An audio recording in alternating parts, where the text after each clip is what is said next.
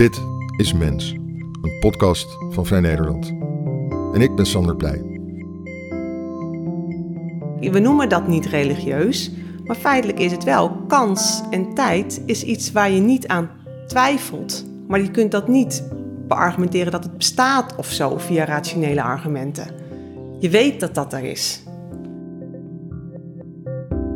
Christine Boshuizen is reservist bij het Nederlandse leger. En ze is technologiefilosoof. Haar onderzoek naar fatale acties in Afghanistan vond ik heel sterk en erg leerzaam. Tot ik hoorde dat Christine ook gelovig is. Eerst dacht ik nog, moet kunnen. Je kan de zaken best een beetje gescheiden houden. Nou, totale onzin voor mij. Ze heeft me overtuigd in dit gesprek. Ik wil niet direct zeggen dat ze me heeft bekeerd, maar het scheelde niet veel.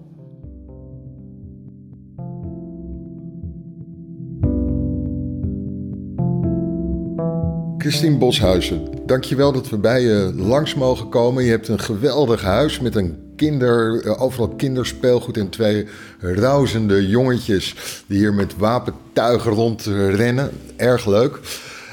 Uh, kun je heel snel jezelf introduceren en vertellen wat je nu doet? Ja, op het moment uh, ben ik werkzaam als postdoctoraal onderzoeker aan de Technische Universiteit Eindhoven. Uh, dat doe ik een halve F T E. Daar hou ik me bezig met uh, ethiek rondom logistiek voor vluchtelingen. En daarnaast uh, ben ik een halve F T E in dienst uh, van de Nederlandse Defensie Academie, waar ik uh, militaire ethiek en leiderschap geef. Wauw. Laten we heel even beginnen bij het begin. Ik heb jou gezien toen je een presentatie gaf over de Kunduz Airstrike. En ik meen dat dat is waar je ook je proefschrift over hebt geschreven. Kun je ons vertellen wat, wat, wat, wat, je, wat je daarin hebt onderzocht? Ja, nou die Kunduz Airstrike, dus die luchtaanval in de provincie Kunduz in Afghanistan, tijdens de missie in Afghanistan daar een aantal jaar geleden. Dat was een grote casus die door mijn proefschrift heen liep. En uh, waar ontzettend veel zaken in zaten die uh, met ethiek te maken hebben en met techniek. En uh, mijn proefschrift ging eigenlijk over de morele besluitvorming in genetwerkte operaties. Nou, genetwerkte operaties zijn militaire operaties waar je door middel van techniek communiceert met heel veel andere partijen. Dat kunnen geallieerde partijen zijn, maar ook um, humanitaire hulporganisaties of uh, civiele partners. En het idee is dan, als je heel veel informatie hebt, iedereen deelt elkaars informatie, dat je dan dus betere besluiten kunt maken. Dat is de aanname in genetwerkt optreden. Ik als leek dacht meteen, genetwerkte operaties betekent dat er ook computers en algoritmen aan te pas komen. Dat kan, die kunnen er gewoon overal tussen zitten. We hebben, ik heb vooral gekeken naar um, niet zozeer de, de, de algoritmes en de autonome systemen die, die eigenlijk een laag daarboven zijn. Ik heb vooral gekeken naar de informatie- en communicatietechnologieën die eigenlijk die hele volgende laag mogelijk maken. Dus je kunt niet zomaar een drone hebben in de lucht zonder dat je I C T hebt, informatie- en communicatiesystemen. En die technologie heb ik na- nader bekeken. Dat is ook het stadium waar we eigenlijk nog steeds in zitten en in zaten. Dus ik heb uh, de casus van Kunduz goed bekeken en onderzocht. En daarin gaat het dus over een camerasysteem die onder Uh, een vliegtuig, wel in de, de, deze casus een bemand vliegtuig hangt. En waarbij de beelden die van een uh, situatie gemaakt worden, en dat zijn nachtelijke beelden, je hebt dus nachtvisie daarop, uh, die worden doorgestuurd naar een commandant in een provinciaal reconstructieteam. Die zit daar vlakbij. En daarna, naast hem zit ook een Joint Tactical Air Controller, een J TAC. Dat is eigenlijk iemand die de piloot begeleidt bij het eventueel afwerpen van bommen. We hebben het nu over jaar tweeduizend negen. tweeduizend negen. Het Nederlandse leger zit ook in Afghanistan. Uh, er worden operaties uitgevoerd en dankzij nieuwe technieken hebben we een, kunnen we meer met anderen samenwerken en meer informatie vergaren. Dan gebeurt er wat en dat ga jij onderzoeken hoe achteraf alle beslissingen zijn genomen en alle informatie is verzameld.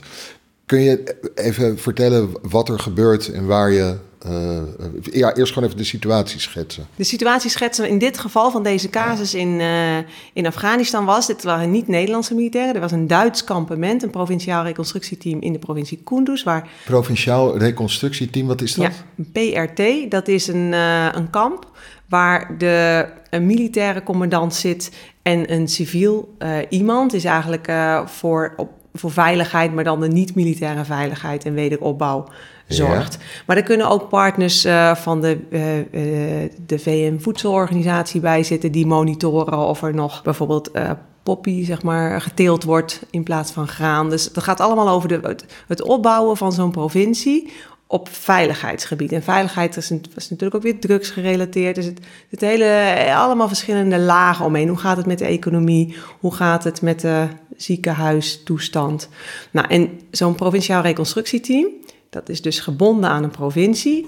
Nederlanders hebben andere uh, delen gehad in Afghanistan... waar ze een tijdje comm- commandant waren geweest. Maar dit gaat dus over de Duitsers. Dat was een kolonel.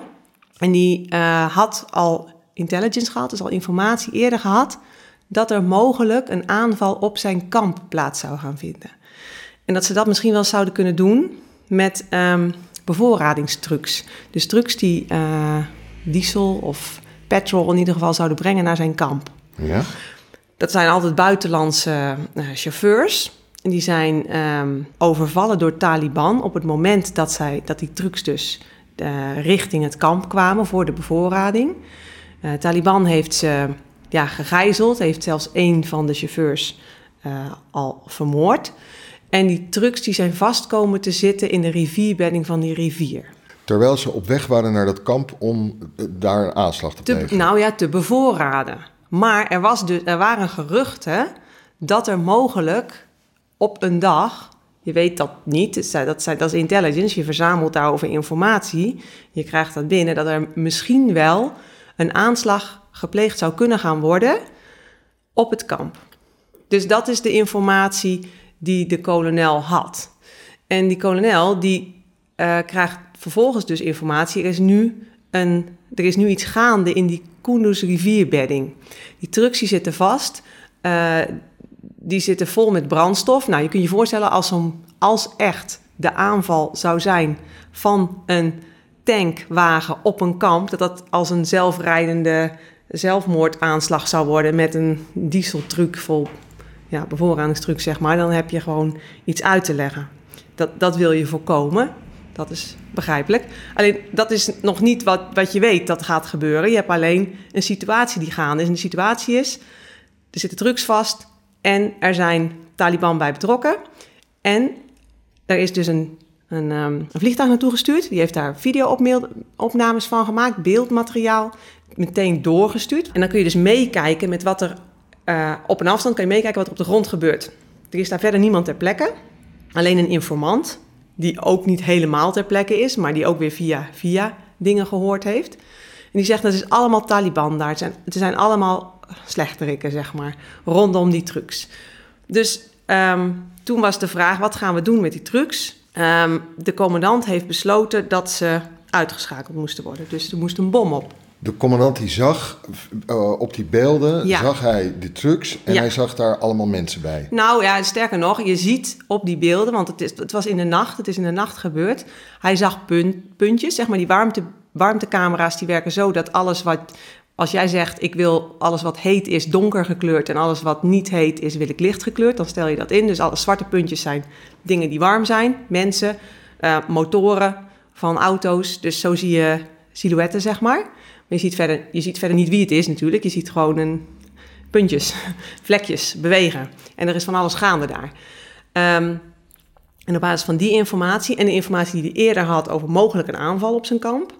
en de informatie van de informant die zegt... ja, het is, het is allemaal Taliban. Um, daarop heeft hij besloten, ik wil, um, ik wil een bom erop. Dus toen zijn er twee Amerikaanse piloten ingevlogen. En toen hebben de... piloten dus de opdracht gekregen, ja, je, je moet uh, gewoon uh, bombarderen. En uh, dat is dus een grote vuurzee geworden, want je kunt je voorstellen, een bom zelf... en dan nog ook op brandstoftrucks is gewoon een grote Grote Vuurzee. En daar bleek achteraf dat daar dus niet alleen maar Taliban, maar ook omwonenden waren uit de omliggende dorpen die naar die trucks toegekomen waren om die trucks lichter te maken, zodat ze mogelijk weer konden verder rijden om ze uit die rivierbedding te trekken. Dus het was volgens het NAVO-rapport eigenlijk niet het beste militaire besluit. En... Want er zijn heel veel burgerslachtoffers omgekomen. Meer dan honderd in ieder geval. En uh, dan is natuurlijk ook nog de vraag, was het nou echt allemaal Taliban? En, en, en ja, hoe zijn die relaties natuurlijk geweest? Uh, waren het echt helemaal onschuldige burgers? Maar het feit dat het zoveel mensen waren, inclusief kinderen, dat geeft wel te denken dat, het, uh, dat er, er is meer aan de hand was dan dat het alleen maar Taliban was. En is het later erkend als een fout? Nou, er zijn in de Duitse uh, kampement, en, maar ook gewoon in de Duitse politiek, zijn mensen afgetreden. Was er voor jou, uh, vond jij dat er een verantwoordelijke was? Dat er iemand de eindverantwoordelijkheid had? Nou kijk, dat vind ik dus, die verantwoordelijkheidsvragen ben ik proberen uit de weg te gaan. Ik heb gekeken, wat heeft die techniek nou gedaan in die hele vraag naar verantwoordelijkheid? Want als jij dus in een, uh, op een plek zit in Afghanistan en je hebt uh, verantwoordelijkheid, nu even wel dat noem, uh, woord noemend, over een kampement, over jouw mensen die daar zitten... Um, Dan, dan wil jij zorgen dat die mensen niks gebeurt, dat er hen niks overkomt. Dus dan krijg jij beelden binnen. Die beelden die moet je interpreteren aan de hand van de informatie die jij hebt. En beelden kunnen heel erg uh, dwingend en aanlokkelijk zijn. Daar kun je heel veel in lezen, wat jij erin wil lezen. Zeker als het onduidelijk en vage beelden zijn, zoals in dit geval, waar het puntjes betrof, waar je echt niet wist wat, wie er nou eigenlijk rondliep. En sterker nog, bij zulke soort beelden kunnen dingen die heel heet zijn, dus een, een truc of veel volwassen mensen, heel belangrijk lijken, maar een kind, die ziet er veel onbelangrijker uit. Nou klinkt het alsof als we een wat betere camera hadden gehad, dat het dan niet gebeurd was. Dat zou een logische conclusie zijn, maar dan nog is dat beeld heel erg... Je weet zelf, als je als je, als je, je smartphone of je televisie, als je er eenmaal in zit, je, komt een, je kunt je moeilijk even afwenden, even iets anders gaan doen en bedenken, oh, waarom ben ik hier? Ik ben hier als commandant om het hele grote plaatje te bekijken. En wat is het grote plaatje? De veiligheid van deze provincie. Niet alleen de veiligheid van mijn kamp, maar ook de veiligheid van mijn provincie en alle... Ja, um, alles wat er omheen hangt. Dus wat er, wat er gebeurde, doordat die beelden gedeeld werden met meerdere lagen, waar normaal gesproken alleen zo'n Joint Tactical Air Controller eigenlijk, dus zo'n, zo'n, zo'n begeleider van de piloot, zeg maar, over beelden, over kaarten en dat soort dingen beschikt. Daar ging die, die commandant, dus een kolonel, aan mee besluiten. En wat die techniek eigenlijk gedaan heeft, die heeft eigenlijk die commandant verleid op de stoel te gaan zitten van die Joint Tactical Air Controller, waar die beelden vooral bedoeld zijn voor het maken van meer technisch besluit, van waar moet die bom dan komen met zo min mogelijk nevenschade. Heeft die commandant dat beeld gebruikt om zijn grote um, ja, militaire besluit op te baseren. Het is zo interessant omdat het klinkt alsof wanneer er dus een... een, een... die ander is helemaal opgeleid om dat heel bijna mechanisch-achtig te bekijken. En er komt iemand bij die, met een meer, die vanuit zijn gevoel ook meer ernaar kijkt. En dat maakt het juist erger. Ja, dat kan. Dus het is eigenlijk uh, de, de, het, het delen van beelden, het delen van informatie leidt niet uit, automatisch tot betere besluiten. Want er kunnen mensen informatie krijgen... Uh, waar ze niet mee gewend zijn mee te werken, om het even zo te zeggen. Ik weet niet of je nog de situatie herinnert van de, uh, de gevangenneming van Osama Bin Laden. Er was een grote foto in de krant waar je uh, Barack Obama, de president, zag in zijn Oval Office met allemaal mensen. En hij kon letterlijk meekijken met de camera's op de helmen van die, uh, van die jongens, die, ja, die soldaten die die... Uh, die inval gingen doen bij Osama Bin Laden. Op dat moment, in de Nederlandse situatie is het niet zo, maar de Amerikaanse situatie is zo dat de president ook de hoogste militaire commandant is. Dus hij had op dat moment letterlijk kunnen zeggen, uh, soldaat naar rechts, jij soldaat, je moet naar links. Uh, maar dat is natuurlijk niet de bedoeling. Maar het is wel verleidelijk als het een situatie is waar jij eigenlijk ook macht over hebt en over mag, kan besluiten, maar dan op macroniveau, om je toch met die microzaken te gaan bemoeien. Omdat hij misschien ook een, een, beter kan kijken. Omdat hij niet alleen meekijkt vanaf de helm van die uh, soldaat, maar ook van één daarachter. En bij wijze van spreken kan roepen, pas op, achter je. Nou, dat is zeg maar de verleiding van veel techniek. Is dat je, je, dat je veel uh, weet, maar dus ook... Uh, soms op het verkeerde spoor gebracht wordt, of je gaat bemoeien met zaken waar je eigenlijk minder kennis van hebt. Het klinkt nu alsof de, de, de techniek niet faalt, maar de mens die de techniek verkeerd interpreteert. Ik meen dat je ook een keertje zei dat techniek niet uh, neutraal is. Nou, het is niet, eh, het is niet of-of. De techniek die kan, die, die is niet helemaal neutraal. Dat, heb je, dat kun je op heel veel Um, manieren laten zien, denk ik. Je, je, Kun je nog voorbeelden noemen? Uh, nou, je kunt bijvoorbeeld de klok. Sommige mensen zeggen de klok is het meest neutrale ding wat er is. Een klok is een klok. Maar een klok heeft gewoon de hele wereld anders ingericht, zeg maar. Dus uh, op het moment dat er een klok is, ga je dingen op tijd doen en ga je processen inrichten. En dan, ga je, dan is het in één keer niet zo'n neutraal ding meer. Want je gaat dingen op een heel andere manier doen. Ja, hij verandert ons. Ja, ja. Wij kunnen de techniek veranderen, maar de techniek verandert ons ook. Dus er zit een verantwoordelijkheid aan de ontwerpkant, er zit een verantwoordelijkheid aan de gebruikkant. En je kunt bepaalde technische ontwikkeling gewoon stoppen en zeggen, nou, dat doen we niet, dan gaan we niet meer verder. Gebeurt dat wel eens? Soms in de biotechnologie nog een beetje. Kijk, het feit dat bepaalde smaken chips in Nederland niet te krijgen zijn, en wel in Zuid-Afrika bijvoorbeeld, waar ik vorig jaar was, ja, dat heeft te maken met dat we als E U gezegd hebben, nou, deze genetisch gemodificeerde spullen willen we niet. Dus je kunt wel zeggen nee, maar, maar dat is altijd ta- uh, plaats en tijd gebonden. Heb je een voorbeeld van technieken waar, die er nu aankomen of er al, er al zijn, waarvan je zelf zou zeggen van nee, daar moeten we niet aan beginnen of daar moeten we een rem op zetten? Um, dat hele idee van autonomie, dan kun je ook, ook afvragen hoe realistisch is het allemaal natuurlijk. Hè? Autonome wapens, uh, allemaal... Dat, dat de techniek zijn weg wel zoekt, zeg maar, doordat het zelflerend is of hoe dan ook. Nee, ik denk, daar moeten we toch mee oppassen. Als je maar kijkt, je zegt, hoe, we moeten afvragen hoe realistisch dat allemaal is? Ja, nou, als je toch hoort dat we voorheen dachten dat uh, zelfrijdende auto's wel uh, over tien jaar zouden zijn helemaal. Nou, dan zeggen de ontwikkelaars nu toch ook van, nee, dat is te optimistisch gedacht. Wat we voorzien hadden vijf jaar geleden, dat kan eigenlijk niet. De wereld, zeg maar, de werkelijkheid. Ja, je hebt hier net gezien, je hebt het over kinderen gehad. Ja, kinderen doen zulke onvoorspelbare dingen, maar die bewegen zich wel in het verkeer. En ja, hoe, hoe, reageert, hoe reageert zo'n zelfrijdend systeem daarop? En er zijn al casussen dat gewoon een, een, een zelfrijdende auto nu al gewoon recht op een stilstaande truck gebotst is. Ja, iedereen had kunnen zien, dat doe je niet, maar het was gewoon niet onderkend als... Uh, als truc, stilstaande truc, door het systeem.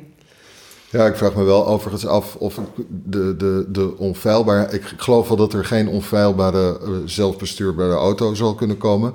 Maar ik ken wel, ik ken wel een aantal mensen die als zij achter het stuur zitten... dat ik denk van nou, misschien een zelfbestuurbare auto is ook wel handig. Ja, ja, nou, soms denk ik ook wel, zal makkelijk zijn... want dan kun je weer je tijd efficiënter indelen... en dan kun je zoveel dingen doen en zo. Mm. Maar uh, ja... En, heb je nog een voorbeeld? Um, over een technologie waar we misschien niet mee verder zouden moeten gaan. Ja.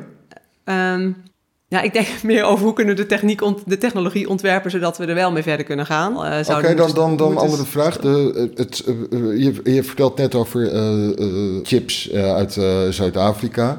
M- mijn beeld is, er is altijd wel ergens een land... waar ze toch uh, al dit soort dingen gaan organiseren. Ja, ja dat, uh, dat is een hele, dat is een hele goeie. Daarom, daarom ga ik naar conferenties in Iran... en ik ga naar conferenties in Zuid-Afrika... en ik ga naar conferenties in landen... waar de meeste wetenschappers uh, nou ja, niet zoveel zin in hebben misschien... of in ieder geval uh, um, zich meer aangetrokken voelen... tot uh, de westerse... Uh, Nou ja, het bekende terrein, zeg maar, waar ook de ontwikkelingen gaande zijn. Ik denk dat het heel belangrijk is om te kijken, wat doen ze daar? Hoe zijn ze daar bezig? Want daar zijn ze ook geïnteresseerd in ethische vraagstukken. Dus dan kun je, maar alleen, er zit ook een hele andere culturele en uh, soms een religieuze de- dimensie aan. Hoe, doen ze, je... hoe, hoe denken ze in Iran na over de ethische dimensie van nieuwe technieken? Daar zijn ze heel hard over aan het nadenken. Ze, ze, en dat, dat zou je misschien kunnen duiden als een tweeërlei interesse natuurlijk. Van wat, want als je... Uh, eigenlijk liever heb dat je, dat je jeugd gewoon binnen je eigen land zich uh, nuttig maakt. In plaats van dat ze allemaal, ja, heel, uh, Iran heeft heel erg last van kennismigratie. Hè? Jonge studenten, ze gaan allemaal naar het buitenland.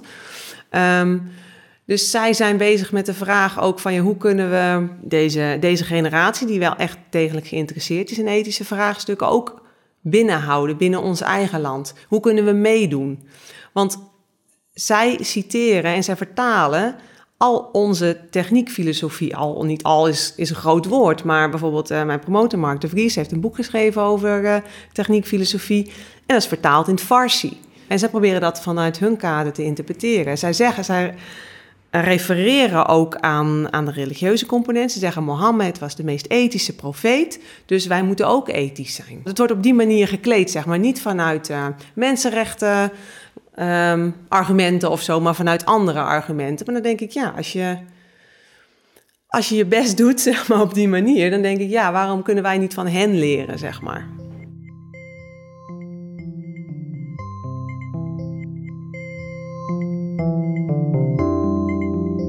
Heb jij dan speciaal met Iran ook wat affiniteit, omdat je zelf ook vanuit een christelijke achtergrond bent gaan denken over technische filosofie? Nou, misschien wel. Ik ben vanuit christelijke, want ik denk zelf dat, um, dat die religieuze dimensie ervan wel een rol speelt. Ik bedoel, de, in, in de monotheïstische godsdiensten is er een... Uh, Het idee dat de mens hier op aarde is, en dat is tijdelijk. We zijn hier niet voor altijd op deze aarde. En we hebben wel een verantwoordelijkheid voor deze aarde, voor deze nou ja, schepping of hoe je het ook moet noemen. En dan moet je dat ook, um, dan moet je met de talenten en de gaven die je gekregen hebt, moet je daar gewoon uh, het beste van maken. Maar wel altijd met het besef dat je nooit een hemel op aarde kunt creëren hier. Dat is ook niet de bedoeling van ons mens, hè, maar wel om het uh, goed te maken voor anderen. Maar je weet dat het nooit ultiem goed kan, kan worden. En dat is denk ik het verschil met veel um, niet-religieuze stromingen of minder religieuze stromen. Dat, dat het idee is dat hier de utopie, hier de, he, de hemel op aarde gemaakt moet worden. En dat techniek daarvoor gaat zorgen. Dus zeg maar, er zit, je hebt, wat, wat, wat je deelt met die... Uh, de landen, zeg maar, waarin de religieuze component een rol speelt, is dat besef. Dat, je doet, dat, je, dat, dat het niet van ons afhangt, ultimately, zeg maar. Of wij gaan slagen, of de mensheid gaat slagen met techniek. Want dat, dat is dan nou in hun ogen weer inshallah, zeg maar. Ja. Maar uh, het is niet allemaal inshallah. Ja, ja, ja. Het is deo volente, maar wel met onze verantwoordelijkheid, zeg maar. Wij doen wat we kunnen. Is jouw geloof niet af en toe heel erg aan het wankelen gebracht door het onderzoek dat je deed? Helemaal niet. Nee? Nee. Hoe meer ik n- nadenk, hoe um, meer, nou ja, bevestiging is misschien niet het goede woord, maar ik denk, ja, er is eigenlijk... alle andere uitleggen voor mij zijn minder goed of adequaat. Maar dat heeft vast ook te maken met die vooraannames, zeg maar. Als ik vanuit een bepaalde vooraanname... En dat is, daar ben ik open over, zeg maar, over mijn aannames. En ik vind het soms een soort van niet eerlijk... dat er dan gewoon een soort neutrale positie van een ander verondersteld wordt. Terwijl die ook eigenlijk... We noemen dat niet religieus, maar feitelijk is het wel. Kans en tijd is iets waar je niet aan twijfelt. Ook als atheïst of wat dan ook. Maar je kunt dat niet... beargumenteren dat het bestaat of zo, via rationele argumenten. Je weet dat dat er is. Ik begrijp wat je zegt, maar niet waarom dat zou betekenen... dat je geloof niet verandert en een andere invulling krijgt. Namelijk wel dat het behoort tot die vooraannames al. Maar dat kan toch betekenen dat je op het moment dat je onderzoek doet... dat het dan gaat veranderen en dat de uiting ervan verandert. En jouw idee van wat dit goddelijke is... ook anders wordt? Ja, en ik, ik proef nog steeds in de manier waarop je de vraag stelt... dat je het goddelijke als iets externs be- bedenkt. En ik bedoel niet dat het, go- dat, uh, het, het goddelijke niet... Um, een glans of een saus of een element of een vonk is of zo. Um, voor mij is het... Het goddelijk gebruik het woord denk ik ook niet echt. Ik geloof in God. Ik bedoel meer in jouw in je ratio, terwijl je bezig bent met nadenken over wat er gebeurt op zo'n moment dat mensen uh, bommen gooien uh, en een paar honderd andere mensen doodgaan. Wordt daar in jouw uitleg van wat God is anders?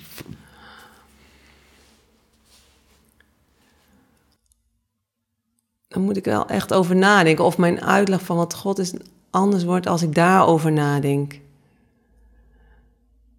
Nou, ik denk dat je een paar dingen, als ik het rela- dat die kwesties probeer te relateren aan wat ik weet van God, zeg maar, en gewoon mijn wereldbeeld, inclusief hoe ik denk dat de wereld in elkaar zit, is ten eerste altijd weer die vraag: waarom gebruiken we geweld? Waarom zijn die bommen nodig? Nou, zijn die bommen nodig? En dan zie je gewoon, denk ik, ben geen pacifist, omdat ik gewoon niet, ik denk ook empirisch, zeg maar. Ik denk niet dat het realistisch is om te denken dat als we geen wapens zouden hebben, dat we dan elkaar niet zouden doodmaken. Omdat ik, omdat ik zie dat mensen elkaar haten en dat, uh, en dat dat om hele domme redenen kan zijn soms. En dat mensen elkaar het leven zuur willen maken, of dat nou op de werkvloer is of uh, in het groot, uh, in een oorlog, zeg maar. Dan heb ik daar een soort verklaring voor. Ja, er is zonde in de wereld. Ook al zouden we... En die zit in de mens. Dus niet alleen maar, dat, is, dat is niet alleen maar iets uh, dat mensen slechte dingen doen. Nee, de hele schepping is aangetast. Er is, uh, er is onkruid en er zijn ziektes. Ja, dat zit in dat grondmotief, zeg maar. En als je dan, zoals ik erin sta, denk ik ja. Dus het is te naïef om te denken dat als je geen krijgsmacht of wat zoiets zou hebben... Um, dat het dan wel goed zou komen met de wereld. Want ik geloof dat, dat wij dus, dat het onderdeel is van wat wij als mensen zouden kunnen doen in deze wereld, is vrede en gerechtigheid brengen. En soms, ja, echt niet in alle gevallen, maar in sommige gevallen betekent dat dus het gebruik van geweld om onrecht te stoppen. Ja, en of dat in zo'n geval van Kunduz dan de beste weg was die bewandeld is, ja, dat is een, daar kun je hele grote vraagtekens bij stellen. En dat de, dat de rol, dat techniek daar een rol bij gespeeld heeft, nou, dat is wel duidelijk. Maar zo'n hele casus zie ik dus in het licht van hoe ik de wereld zie. In dat, dat er dus onrecht is en die zit diep in deze werkelijkheid. Ik heb nu een ultieme mogelijkheid om advocaat van de duivel te spelen. Nou, ga je gang. Letterlijk. Ja. Wat als...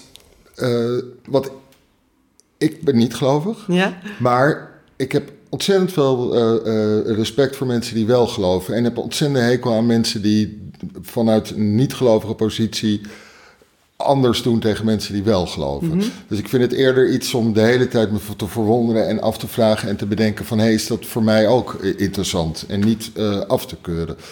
Ik vraag me de hele tijd af wat mijn vooronderstellingen uh, zijn en het probeer eraan te twijfelen. Maar jij niet. Jij hebt al besloten van uh, uh, er is, uh, uh, uh, de mens is zondig.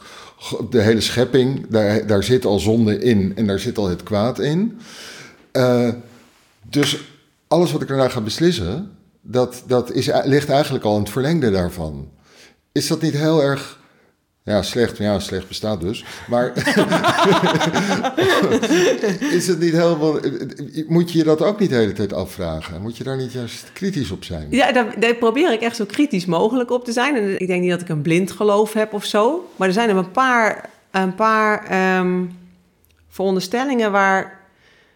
Ja, als je, als je zelf ten eerste uh, be, een bepaald besluit genomen hebt... dat je...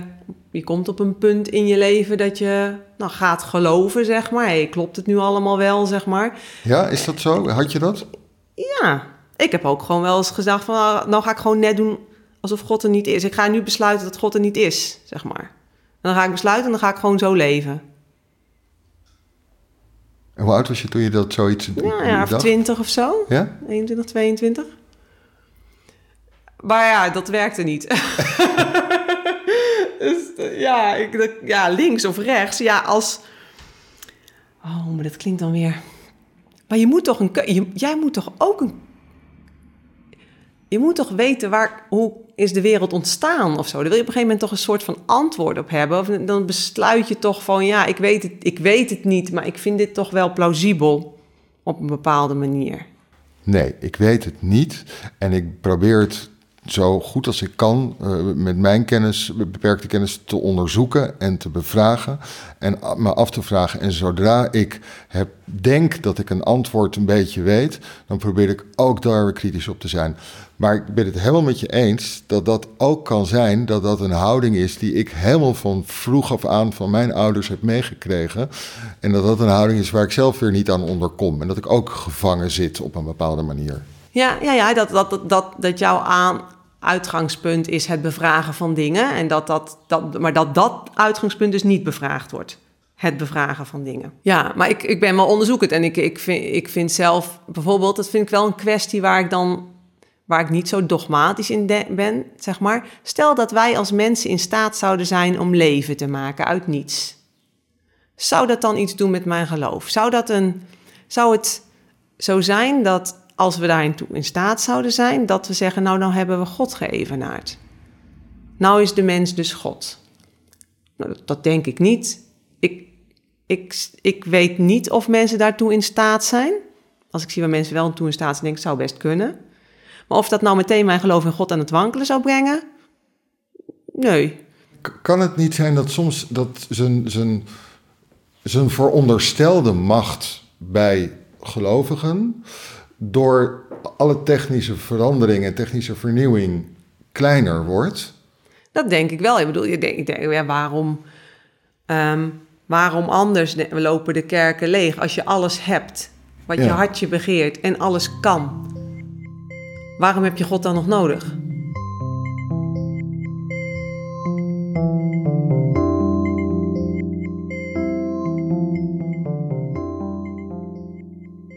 Merk je dat er meer belangstelling komt voor het, het, de discipline techniek filosofie? Ja, zeker. Ja, ja? Je hoeft het ook minder uit te leggen, heb ik het idee. Ja. Nou, het feit dat jij hier mij gevraagd hebt is al, uh, al een teken, denk ik, om hier een podcast van te maken. Cynisch dacht ik wel eens dat dat gewoon een soort sausje was... dat in een groot bedrijf, er worden nieuwe dingen uh, ontdekt, bedacht... de marketingafdeling komt erbij. En helemaal op het laatst wordt hier nog eventjes... wordt het nog langs een ethicus gestuurd... om een soort stempel van goedkeuring te krijgen. Ja. Nou, de reden waarom ik uh, eigenlijk destijds... me afstudiescriptie en ook mijn promotieonderzoek ben gaan doen... omdat ik dacht dat dat ook zo was. Ethici zijn altijd te laat. Die zijn altijd er om te zeggen dat het niet goed was. En daarom, daarom denk ik dat we de afgelopen jaren... echt wel um, een inhaalslag gemaakt hebben... dat ethici betrokken worden bij het ontwerpproces. Het meeontwerpen, meepraten met die stakeholders, met die ontwerpers... maar ook met uh, nou ja, de, de Amnesty International, zeg maar... in het, in het meedenken over wapenontwikkeling... Is dat ook niet een contradictie in terminus, de, de, de, de, de ethischere wapenvoering? De... Nou, dat hangt dus weer af van je wereldbeeld. Dan denk je, denk je echt dat wapens um, ultiem slecht zijn? Nou, ik, ik... Kijk, we hebben het heel vaak over killer robots. Ik stoor me soms aan dat woord, want je hebt het niet over killer soldiers. Die wil je niet. Je wil geen killer robots. Niemand wil killer robots. Je wilt um, technologie inzetten ter bevordering van... vrede en gerechtigheid op de aarde. En dan denk ik, ja, dan moet je niet het killer robots ontwikkelen. Dat is geen goed idee, maar je moet uh, de, de huidige techniek aanwenden... voor het bevorderen van vrede en gerechtigheid. Ja, en als daar een stukje autonomie bij komt kijken, ja, dan zeg ik, doe dat. Maar let, ook op, let erop dat het niet um, precies andersom zijn uitwerking heeft. Dat je alleen maar een onrechtvaardigere wereld krijgt door die dingen. Is het niet ook een bekend probleem dat zodra je een wapen uitvindt dat iets minder dodelijk is... dat er vervolgens meer geweld wordt gebruikt, omdat het dan ietsje minder dat, erg dat lijkt? Wordt wel eens, dat wordt wel eens gezegd. Maar ja, soms denk ik ook, ja, we hoeven niet meer een hele stad te bombarderen... omdat we het niet eens waren met drie mensen die daar uh, in rondliepen. Nee, we kunnen gewoon met heel veel precisie mensen uitschakelen. Um, en ik denk dat dat op zich... meer ethisch is. Hè? Je, hoeft, je, kunt, je, je maakt minder onschuldige slachtoffers. Maar ja, het is niet per definitie dat het dan altijd goed gaat. Want je kunt ook heel precies de verkeerde persoon uitschakelen. Bijvoorbeeld omdat je on- de indruk hebt dat je de juiste informatie beschikt. En je zit even op de stoel van God. Toch? Je beslist wie wel en wie niet mag leven. Ja, maar dat is... Um... Ik weet niet of elke soldaat die uh, of achter een knop of achter een gewoon een, een, een, een trekker in zijn hand heeft, zo denkt. Nee. Dat denk ik niet. Nee. Eh, wat is er uitgekomen uit de, de, de, de studie naar de Kunduz Airstrike? Is daar, er zijn een aantal mensen hebben ontslag genomen, maar zijn, of politici hebben ontslag genomen, maar zijn er ook nieuwe procedures daardoor gekomen? Uh, voor zover ik weet, van, aan dit geval niet. Ik weet wel dat er uh, voor andere gevallen, uh, andere manieren van samenwerking, gewoon nieuwe soorten um, ja, eenheden opgericht zijn. Uh, maar wat ik wel een beetje, waar ik in me, wat ik eigenlijk met de uitkomst van mijn proefschrift en de uitkomst van deze casus is, is dat je als je een nieuwe technologie naar binnen gooit bij Defensie, om even oneerbiedig te zeggen, dat je dan heel goed moet kijken naar de sociale dimensie, is hoe lopen, hoe, hoe lopen, hoe lopen praktijken, zeg maar, die militaire subpraktijken heb ik dat genoemd, van een commandant, van een forward air controller, van een piloot, maar er zitten tegenwoordig ook allemaal andere mensen omheen, data-analysten, uh, laser-operators.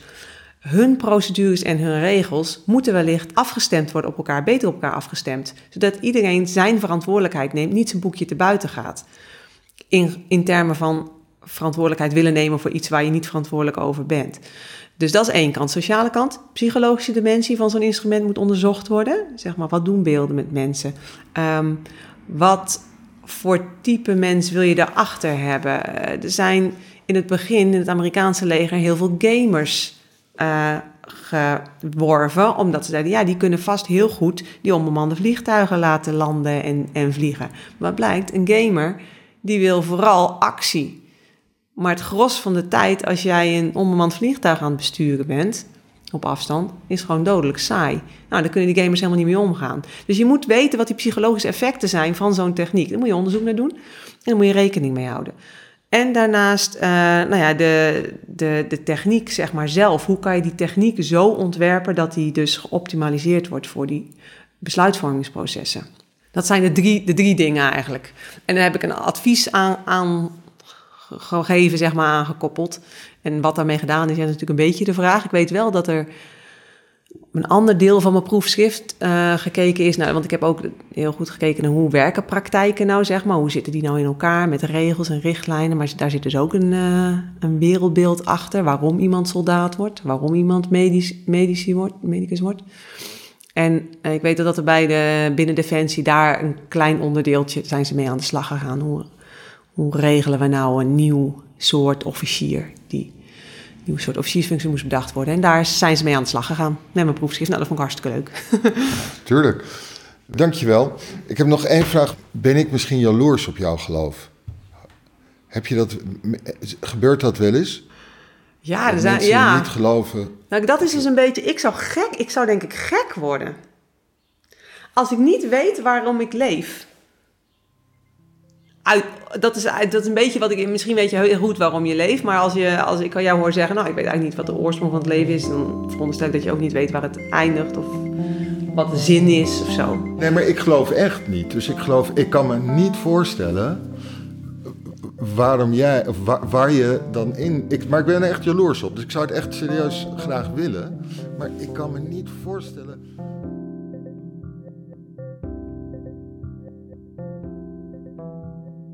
Je luisterde naar Mens, een podcast van Vrij Nederland. Sander Pleij ging in gesprek met techniekfilosoof Christine Boshuizen. In de volgende aflevering spreekt hij met neuroinformaticus Sennay Ghebreab, die de vooroordelen van kunstmatige intelligentie blootlegt. Als je hebt geabonneerd, vind je de volgende aflevering als vanzelf in je favoriete podcast-app. Of kijk op v m punt n l slash mens voor de nieuwste aflevering.